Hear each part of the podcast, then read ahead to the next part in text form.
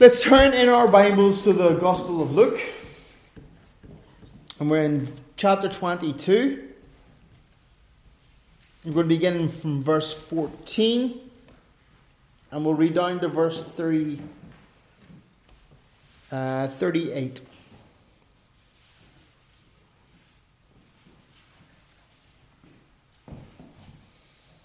Okay, let me, let me read it to you. When the hour had come, he, that is Jesus, sat down with the twelve disciples with him, twelve apostles with him. And he said to them, With a fervent desire have I desired to eat this Passover with you before I suffer. For I say to you, I will no longer eat of it until it is fulfilled in the kingdom of God. Then he that is Jesus, took up the cup and gave thanks, and said to them, Take this and divide it among yourselves, for I say to you, I will not drink of the fruit of the vine and, and, uh, until the kingdom comes again. And he took bread and gave thanks, and broke it, and gave it to them, saying, This is my body, which is given for you. Do this in remembrance of me. Likewise, he also took the cup after supper, saying, This is the cup, this cup is the new covenant in my blood, which is shed for you. But behold, the hand of my betrayer is with me on the table. And truly, the Son of Man goes as it has been determined, but woe to that man by whom he is betrayed. And they began to question among themselves which of them it would uh, it was who would do this thing. Now there was also a dispute among them as to which of them should be considered the greatest. And he said to them, The kings of the Gentiles exercise lordship over them, and those who exercise authority over them are called benefactors, but not so among you. On the contrary, he who is the greatest among you, let him be as the younger, and he who governs as he who serves. For who is greater, he who sits at the table or who, he who serves? It is, is it not he who sits at the table? Yet I am among you as one who serves. But you are not those who have continued uh, with me in my trials and I bestow upon you a kingdom, just as my Father bestowed one upon me, that you may eat and drink at my table in my kingdom, and sit on thrones judging the twelve tribes of Israel. And the Lord said, Simon, Simon, indeed, Satan has asked for you, that he might sift you as wheat. But I have prayed for you, that your faith should not fail. When you have returned to me, strengthen your brethren. But he, that is Peter, said to him, Lord, I am ready to go with you uh, both to prison and to death. Then Jesus said, I tell you, Peter, the rooster shall crow, uh, shall, I tell you, Peter, the rooster shall not crow this day before you will deny me three times that you know me. And he said to them, When I sent you out without money, bag, knapsack, and sandals, did you lack anything? And the disciples said, Nothing. And when then he said to them, But now he who has a money bag, let him take it. Likewise a, a knapsack. He and he who has no sword, let him sell his garment and buy one. For I say to you that this which is written must still be accomplished in me. And he was numbered with the transgressors. For the things concerning me have an end. And so they said, Lord, look, here are two swords. And he said to them, It is enough. Amen. Today we'll be looking at from verse 14 down to verse, verse 20. Christ instituting the Lord's Supper. When the, the hour had come, he sat down with the twelve, and the twelve with him.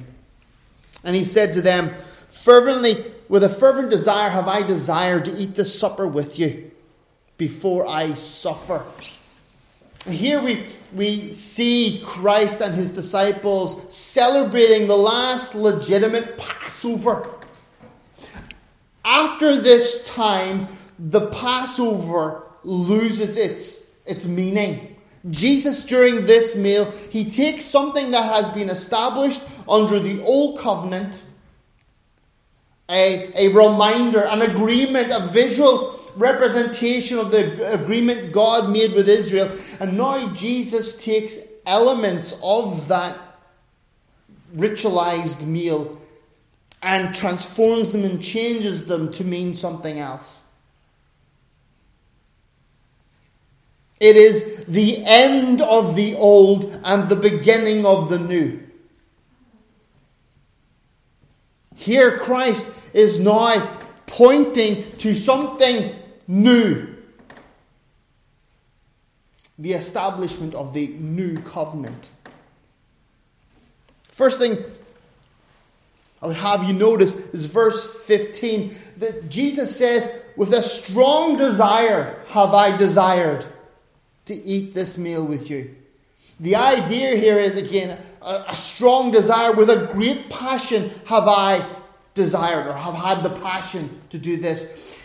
It was not reluctantly. We, we might say with, with intrepidation, with ambition, with, with enthusiasm have I waited.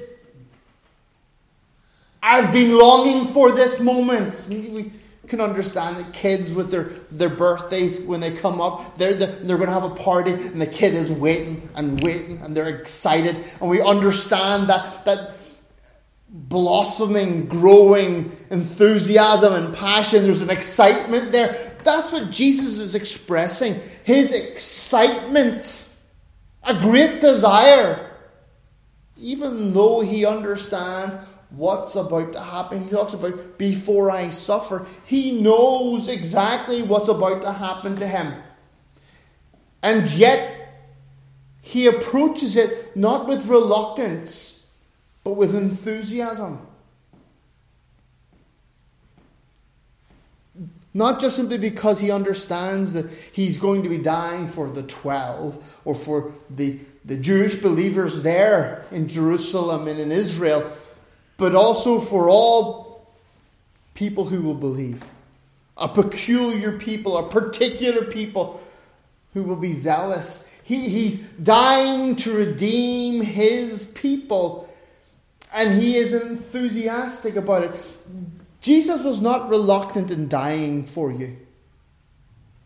He didn't look at you and think, I don't know if that one's worth it. When I was considering these verses this week, I thought to myself, Jesus, who knew that he would die for me,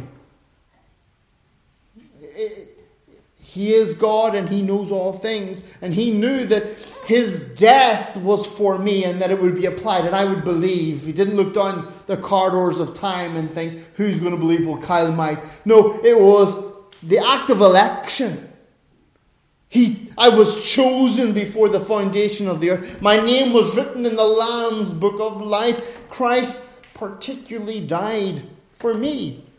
And he did so not reluctantly, but he did enthusiastically. Jesus enthusiastically gave his life in order that I might be saved.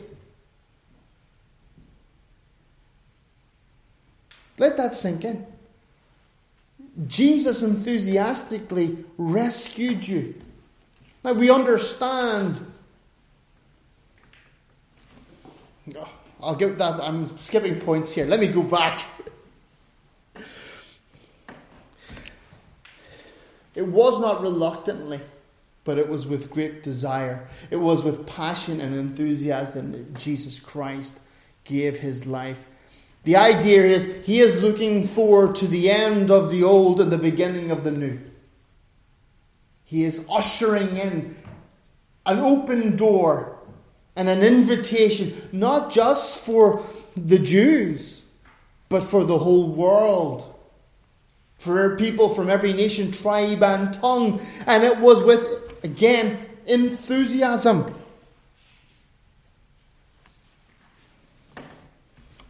He then, Jesus takes the cup and shares it around. This meal, again, it was a ritualized meal. And there was, uh, we would say, like a toast. They, they shared a cup of wine. And uh, they had four toasts. You understand what I mean by a toast? During a wedding, people get up and give a toast. And there were four of these throughout the meal. Here is the first one. Jesus, before the beginning of the, the meal, they take a cup and they, they drink from a, a common cup. One body. They, they, they show their, their solidarity. They're all in this together. It's a reminder for them that as a nation, God delivered them that God had made a covenant with his people and that he had fulfilled it. This meal in itself was a reminder of God redeeming Israel from Egypt, of the price that it took for them to escape death, not just slavery from under Pharaoh's grip. They were builders, slave labor in, in Egypt, but when the curse of God came upon the land, when the, the curse, the, fa- the, the plague of the death of the firstborn, when the angel of death moved through the land, claiming the firstborn of every family, during that night was the blood applied to the, the, the, the doorposts and to the lintel signifying that there were people of the covenant, people who were, who were God's people living in that house, and they were trusting in Him. And therefore, the, the angel of death knew that it was the Passover, judgment passed over. And in some way, they were signifying their trust that God would redeem them. Do you remember when Jesus was being baptized, and I, I know that was a long time ago in our story, Jesus was being, uh, even before Jesus was being baptized, sorry. And John the Baptist sees Jesus, and he says to the other, to the, his disciples, Behold, look there, the Lamb that takes away the sin of the world. John signifying that Jesus was to be that sacrifice. John understood the significance of Jesus. What he meant by that was that the blood that was applied to the lintels, to the, the, the posts, and to the lintel of the house was to be the blood of a, a spotless lamb. We all know that. It's a common story. We, we understand it. We're, we, we're so Christianized, we understand it. Remember that. But that sacrifice was just a symbol, it was a type. It was to be a reminder of what God would do. Do you remember when Isaac was to be sacrificed upon the altar? And had the had the knife. He was about to kill his son. And the angel of the Lord appeared and said, Stop! And prevented him. But as they were heading up the mountain, the wee boy said to his daddy, Daddy, where's the sacrifice? He's carrying the wood. Where's the sacrifice? And the daddy says to the son, The Lord shall provide a lamb. Jesus is that lamb. Jehovah Jireh, the Lord who provides. God provided a lamb to take away the sins of the world, and that lamb was to be Jesus. So this, this ceremonial, ritually stylized meal that they're eating, the Passover meal, is a reminder to the people of Israel of what God had done for them, of how God had united them as a people, how He had redeemed them out of slavery, how He had protected them from death. But it wasn't the lamb that was actually slain, it was a symbol of him who was to come, the Lord Jesus. And here, as they're eating this meal, Jesus is reminding them. Not only reminding, but he takes the elements and he transforms them to mean something else. Verse 19. He says, He took the bread and gave thanks and broke it and gave it to them. This is my body which is given for you. Do this in remembrance of me. He took the bread. Now we understand that there were three pieces of bread.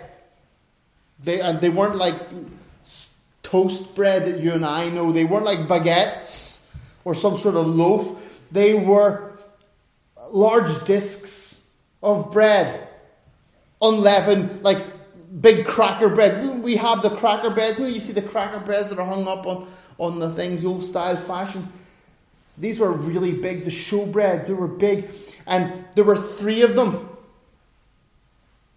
Three of them, and they would take the middle one and they would break that as part of the ritual on top of each other. They would take the middle one out and they would break the middle one and they would share it about and they would eat their their bitter salsa, bitter herbs. They had these bitter herbs that they had to, to remind them of the bitterness of slavery, to remind them of the bitter tears that were shed during they were, their time in slavery. The entire meal was a reminder of the hardship, of the judgment, and of the redemption, of their escape. And here Jesus takes that bread and he breaks it. And in this moment, he does something new. He takes this bread and he applies it to himself. This is my body. Now we have to address what did he mean by this is my body? This is one of those great Reformation questions. There are four views, Christian views, on, on this.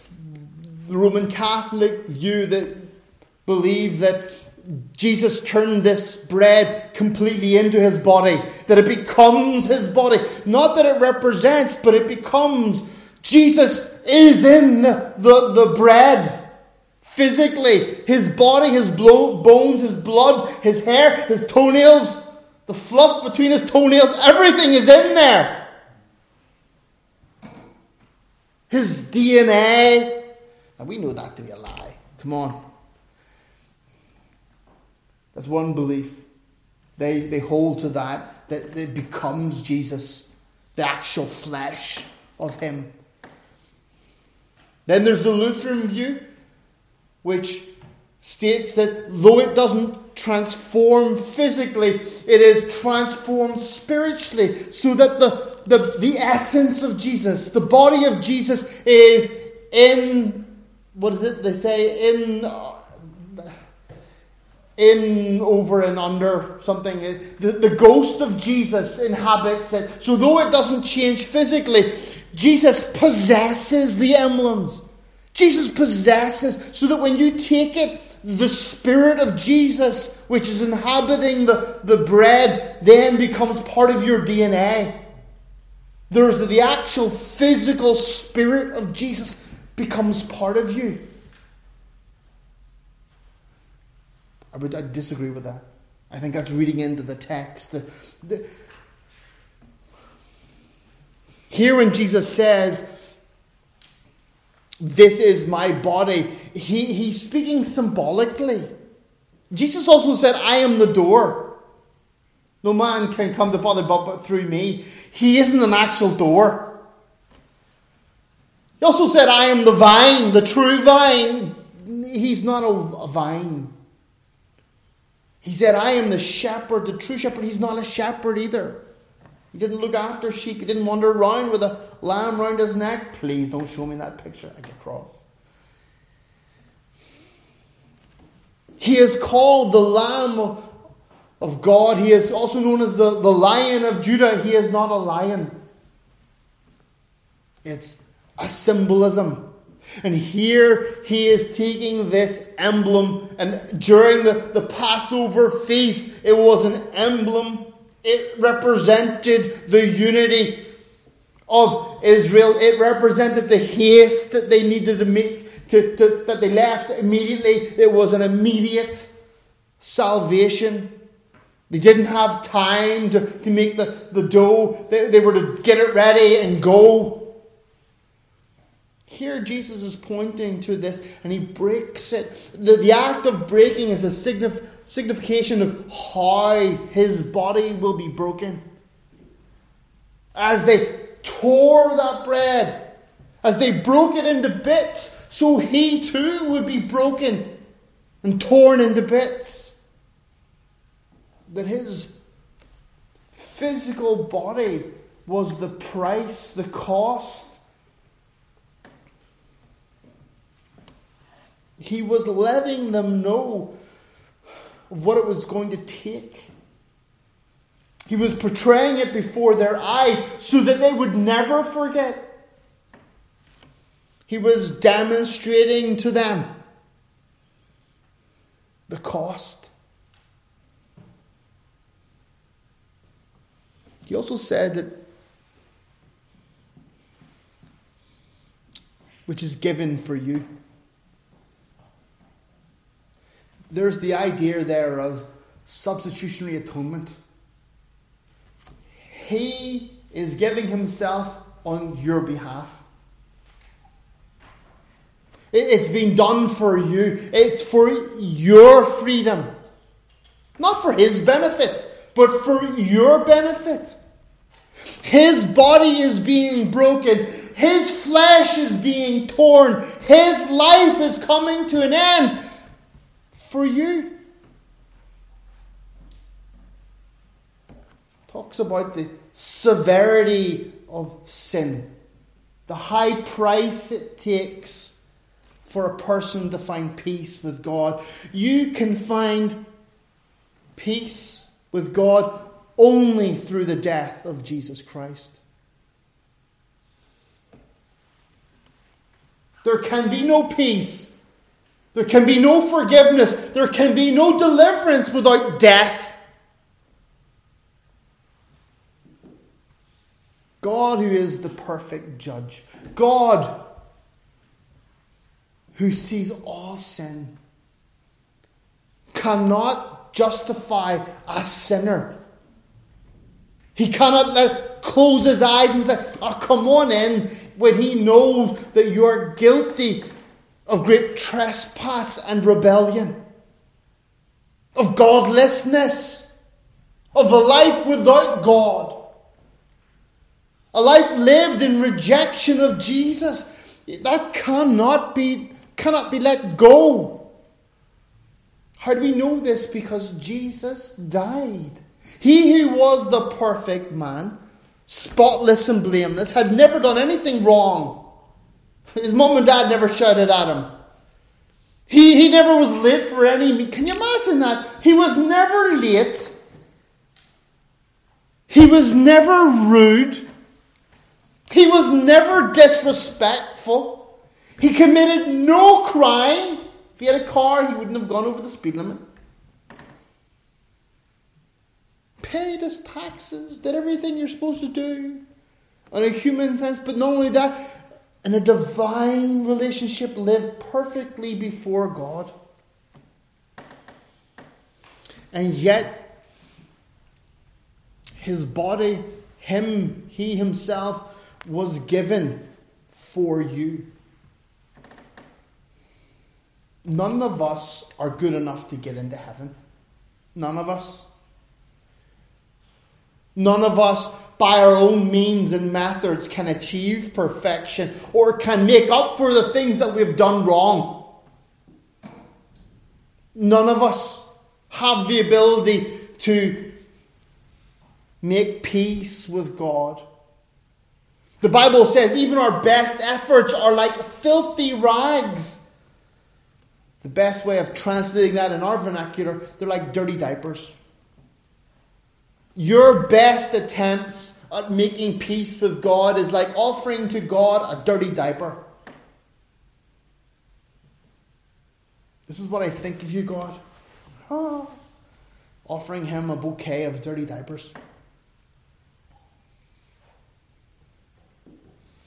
The only way for you to have ever secured peace was if someone would do it for you. A life for a life, but then that life would have to be perfect.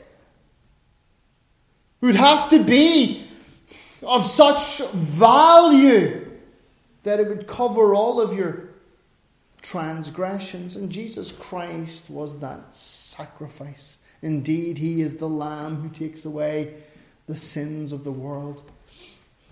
His perfect righteousness, all of His goodness, all of His reward that He earned by living a righteous life has been transferred over to those who believe in Him.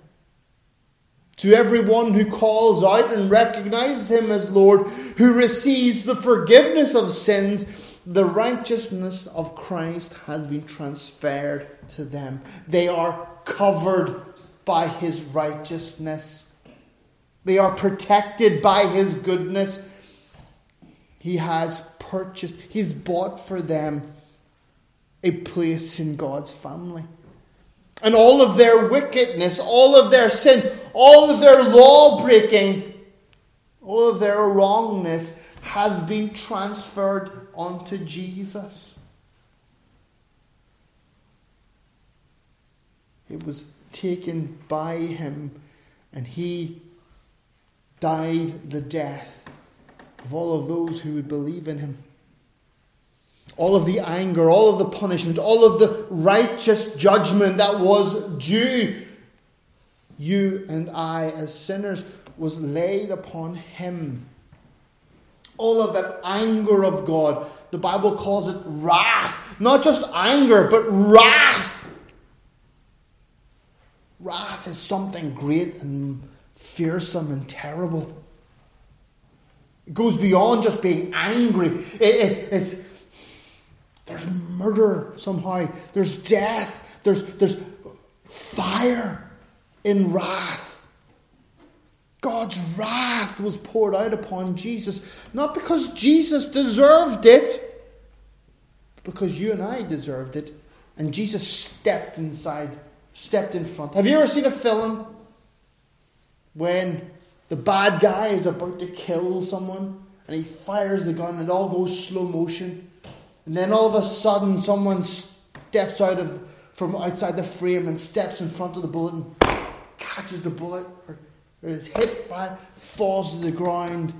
They have stepped in front and they've saved the hero, or something like this.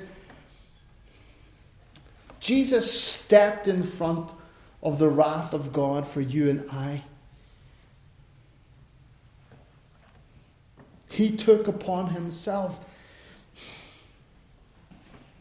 the idea that He gave Himself for you and for me. Let us never forget that. And let us never forget that He didn't do it reluctantly, but that He did it with great desire, with a great passion. He gave Himself. And then it says, likewise, he took the cup after the supper. This would have been the third cup after the meal. They have again another toast. And he takes this symbol and he changes it from its original meaning to something else now. This is the new covenant in my blood which is shed for you. And the idea here is that he would his blood would be shed. Do you remember? I, I, don't know if you remember from Sunday school or just guys from your reading the Bible. When they killed the animal, they collected the blood. And the blood was then applied to the supplicant, to the one who was offering the sacrifice, their thumbs, their ears, their big toes. It was splashed here and splashed there. It was like a slasher party, you know, there's blood everywhere. And the idea was to remind the person of the cost of their forgiveness. It was a life for a life. It was to be a visible, visible representation. Jesus' lifeblood. The Bible says the life of a person is in their blood. If all the blood from your body drains out, you're dead. Jesus here is telling the cost of this new covenant, this new relationship between God and man, this new contract. And to whom is the new covenant made? To whom is this new promise made? It's to the Lord Jesus. That if he would die for his people, God would save them, forgive them their sins, and fill them with his Spirit. Think of the cost. When we celebrate the Lord's Supper, do we really consider the cost it took? Do we really understand and appreciate that it was with a, a great desire that he desired to give himself? It wasn't reluctantly, and he didn't do it half heartedly. He didn't do it because he was forced. He didn't do it, you know, buy one, get one free. You know, he didn't do and we're just the kind of the strays you get taken at the end, you know, the friend of a friend, the plus one. It was with a specific eye. He looked upon you and he gave himself. This is the cup of the new covenant.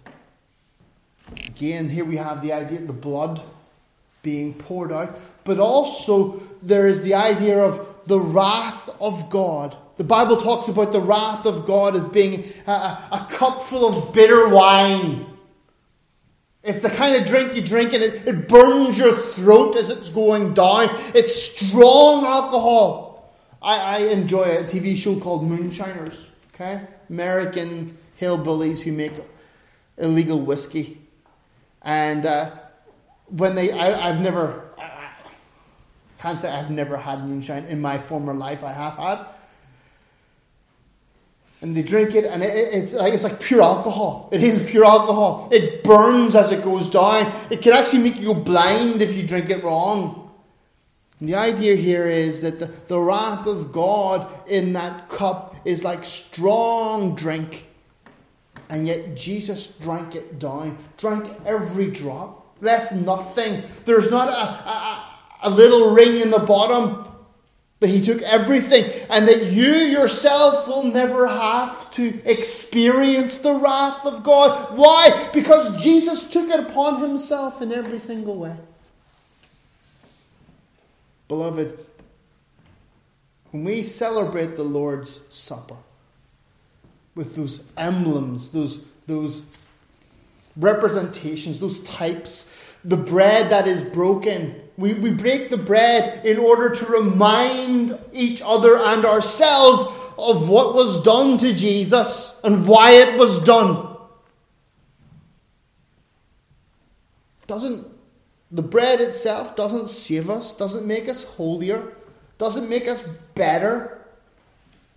It is to remind us of what Jesus did for us. It is to bring us to Jesus and to cause a gratitude, a gratefulness, a, a, a thankfulness within our hearts. To remind us that He, with great passion, gave His life for us. That we are to be grateful and to celebrate that we are His, not because of our efforts, not because we believed, not because we made some sacrifice, that we killed some animal, but because God, on our behalf, offered up sacrifice in order to save us. That we have been reconciled together with God, that God has made peace with us. That is, that is a, the reason to rejoice. That He has given us faith in order that we might believe in Christ. That we recognize Him as Lord, and I think that's a very important when you're, you're taking the Lord's Supper, you're proclaiming his death until he comes. Paul tells us that, doesn't he? In 1 Corinthians chapter 11. That we proclaim the Lord's death until he's. We read that portion of Scripture every time we take the Lord's Supper. That we are acknowledging that He is our Lord and that we have faith in Him.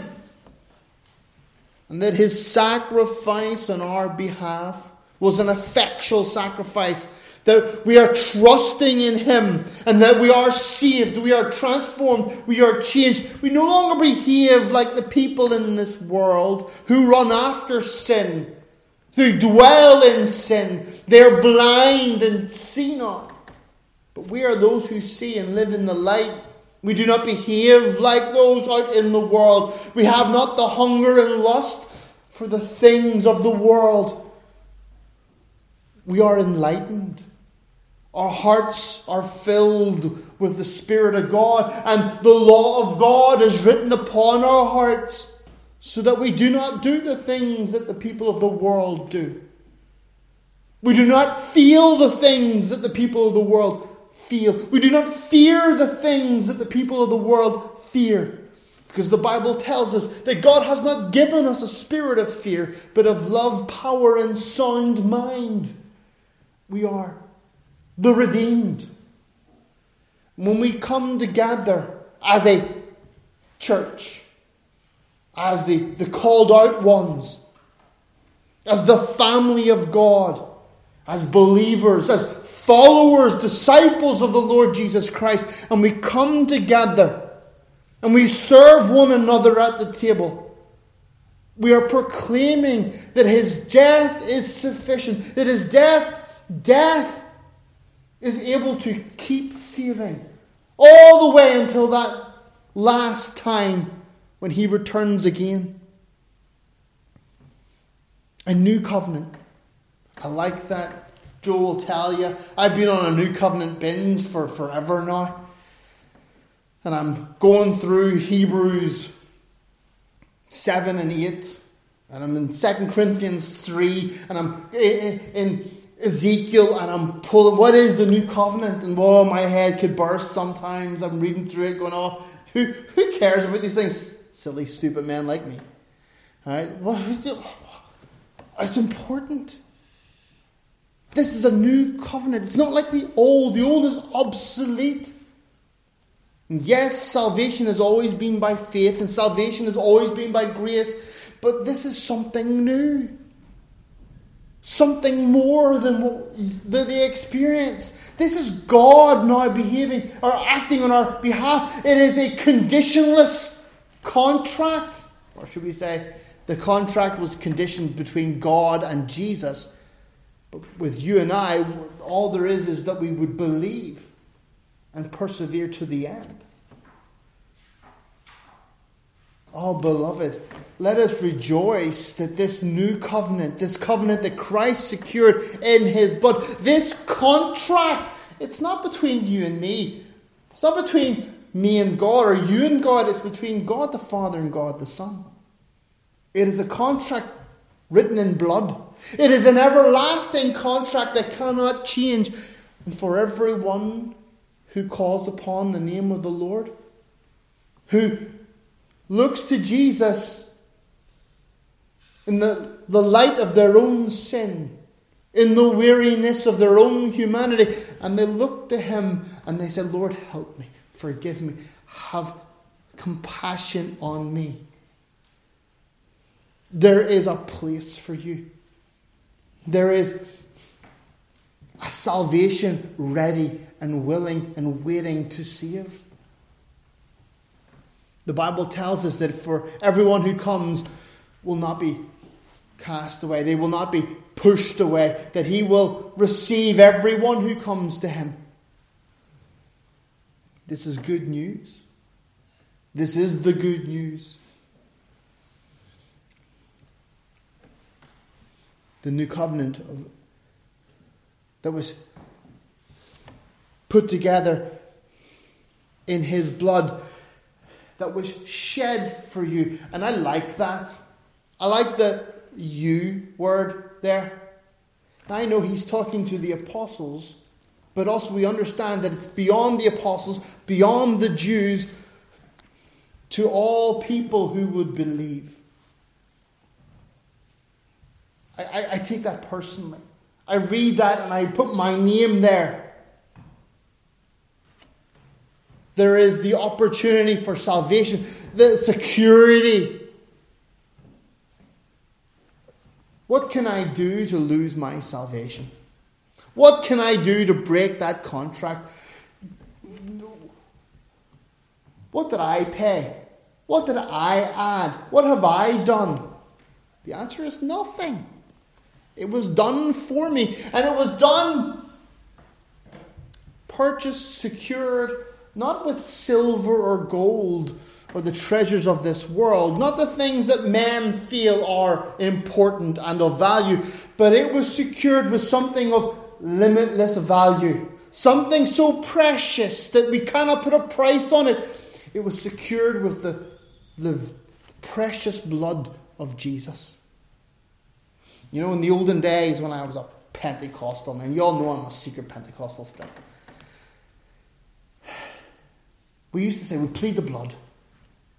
You know, there, there, there were times, I remember when I was with the old Christians. I've told you many times when I was a young man, 17, 18, 19, I would meet together during the mornings in the morning prayer meeting, Wednesday morning prayer meeting, and I would meet with all the old fogies from the church, the pensioners who had been walking with Christ for like 80 years or something.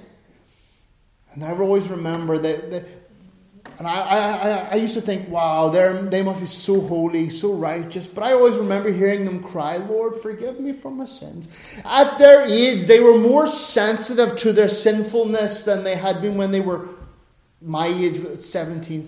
Why? Because they, they, they, they understood the weight and the heaviness of sin. And yet, they would plead the blood. Lord, Lord, look not at me, but look to the blood of Jesus that takes away the sins of the world. All my sins, Lord, are covered by Jesus. Oh, Lord. And these were some of the most holiest people I've ever met in my life.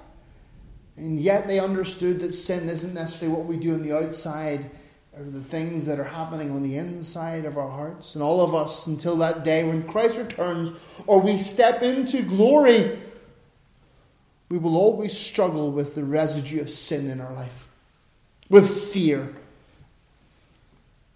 with pride, with lust. There will always be that struggle. But they pled the blood. And beloved, I would, I would encourage you, remind you the cost, the price it took to save you. It was the blood of the Lord Jesus Christ. Something so precious and beyond price. Be secure Understand the love that God has for you and the place that you inhabit in His affections. One who gives so much on your behalf, will they lightly brush you off? Will they just simply say, you know what, they're not worth the trouble? They're not worth the effort. I'm just going to let them go. Can't be bothered. Beloved, do not think like a child. He has put so much effort, so much cost, not just, not reluctantly, but with great passion, enthusiasm. With desire, has He desired you? He has gone out of His way to get you. Remember that word, you. Beloved, we are New Testament Christians.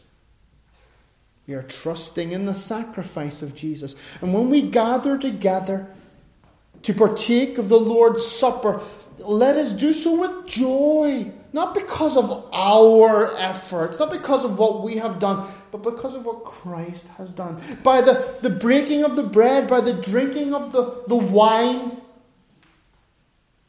we acknowledge the cost we acknowledge the price. We acknowledge that we are not worthy. We acknowledge we, we must have the efforts of another on our behalf.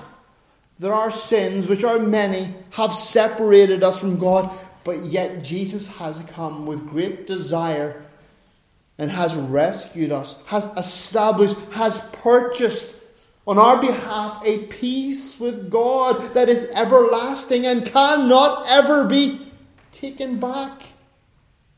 Can Jesus undie? Can his death be annulled? Can he be declared undead, alive, mistrial? No! Because he died once for all. Beloved, let us rejoice when Jesus here, taking the emblems of the old and repurposing them, transforming them, changing them, making them something new because his sacrifice ushers in a new era, a new time, a new dispensation.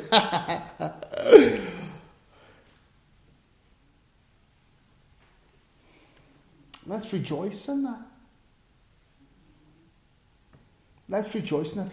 And also let's remember those of us who don't know him, those who are not believers, those who are not have no faith in, in Jesus yet. Let's remember that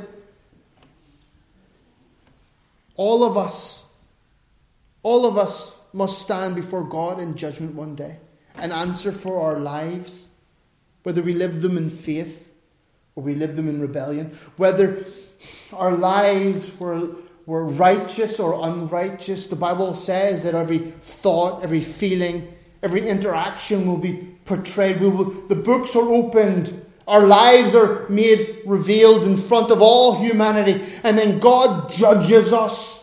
The Bible talks about a great white throne where all mankind stand before God in judgment. The great, the small, princes and paupers, everyone is gathered before the throne. The books are opened and judgment is made. Nothing is hidden. Nothing is concealed. And at that time, when judgment is given, all sin must be answered for. All sin must be paid for. Uh, when you break a law in Finland, when you break a law and you're caught and you go to court and the judge gives you a sentence, he sentenced you for your crime. If you've killed someone, you get a certain penalty, you know, whatever your crime is. You will be sentenced and you must suffer the judgment. You will go to jail or you'll have to pay a fine. But there is a penalty for your crime. And if it is so with the judgments of men, it is more so with the judgment of God. For the law of God is perfect, so much higher, so much more real than the things of men. You and I, we don't really understand sin. The old saying, uh, can a fish really understand what it means to be wet? You know, because fish are always wet. Neither can a sinner understand what it means to be sinful. Because we are born in sin. But yet the Bible tells us that there can be one who pays for us, one who will stand in our stead. And instead of hearing the words, guilty, depart from me, you wicked into everlasting fire, prepared for the devil and his angels, and you will be ushered out of the presence of God and dumped into the hell fires. Instead of hearing that, there you have the opportunity. You have the, the, the, the gift presented to you. You'll be hear the words pardoned. Jesus Christ shall stand and be your lawyer, your advocate, the one who speaks on your behalf. No, Father, this one is mine. I died for this one. They trusted in me. They laid hold upon my sacrifice. They partaked, partook in my new, in my new covenant. They belong to me. I paid their penalty. I took upon myself their sentence. They are forgiven. Beloved, look unto Jesus. Let him be your Passover lamb. Let him be your Saviour. We have much to give thanks for. We have much to give thanks for. We who are believers, thank God for forgiveness. We'd all be in trouble. Thank God that salvation is given free, that you don't have to earn it or purchase it or maintain it by your good deeds. It has been secured as an everlasting covenant through the death of Jesus Christ. So, beloved, when you and I are gathered and we, we partake of the Lord's Supper, we, we take it and we, we serve one another. Let us remember that it is a, a representation of what Jesus had to do. Not just of his, his flesh torn and his blood being poured out, but of his great desire that he, with, with that great desire which he desired, that he would save you, that he would rescue you, that he would die on your behalf, you specifically.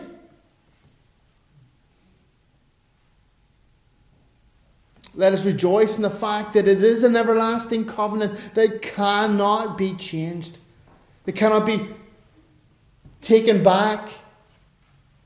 Jesus cannot undie. Let us rejoice. You again who do not know him, there is still time. When we gather together and, and, and partake of this meal, this supper, it is as a a gospel proclamation. Jesus died, and there is still time for all those who would believe, but there will come a day. The Bible makes clear, very clear, that there will come a day when Christ shall return, and the door will be closed. There will come a day when the wrath of God is poured out upon this earth. Great fire. And it will be too late. It will be too late, and there will be no opportunity. There will be no salvation. There will be no heaven. There will only be hell. Let us remember that when we partake of this meal, we are talking about certainties, eternal certainties. And that the offer of the gospel has a time limit, it is not forever. The Bible says that the Spirit of God will not always strive together with man. That God isn't just standing there going, oh, please go. The offer is made, the offer is extended. The command is to come, the command is to believe, the command is to repent. Beloved, turn to the Lord Jesus Christ. Repent of your sins, acknowledge Him as Lord, and follow Him all your days, that you too might know the great glory of sins forgiven and of eternal life. Amen. Let's pray together. Heavenly Father, we are truly grateful, Lord, for this, this meal that you give us, this, this supper, this type, this representation, this reminder, Lord, that you died for us, that you, you gave, you, Jesus, gave yourself willingly on our behalf, that, Lord, you, you had great enthusiasm and passion. Lord, we remember your, your flesh that was broken, that your body that was broken on our behalf, Lord, of what it took, of the blood that was poured out on our behalf of the great cost of your sacrifice. Lord, we remember that without your sacrifice, we would not be worthy. It is only your sacrifice and your sacrifice alone that has secured for us our peace with God, that has reconciled us with the Father. We trust in your efforts on our behalf to secure our forgiveness and our pardon. And truly, Lord, we plead the blood over all our lives. The Bible tells us that we overcame the devil by the word of our testimonies and the blood of the Lamb, the blood of the Lamb and our word the word of our testimonies. Lord, you died to cleanse us from our sin. And that we have now eternal friendship with the Father. We are truly grateful for that, Lord. Oh, Lord, thank you so very, very much. Father, for those who do not know you, who love their sin and are far from you, who do not have any faith, Lord, we pray to you. We are grateful, Lord, that you are sovereign and it does not depend upon what a man does or has, whether he walks or, or stands or runs, Lord. It depends upon your mercy. Lord, we pray, have mercy upon those around us. Have mercy upon those who do not believe. Lord, may they know the fear of the Lord, which is the beginning of all wisdom. May you cause faith in repentance or repentance and faith that, Lord, they might turn to you, confess you as Lord and Savior, and that, Lord, they, they might be born again.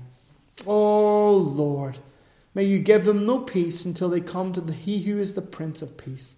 Lord, we pray this for your glory and your glory alone. In Jesus' precious name, Amen.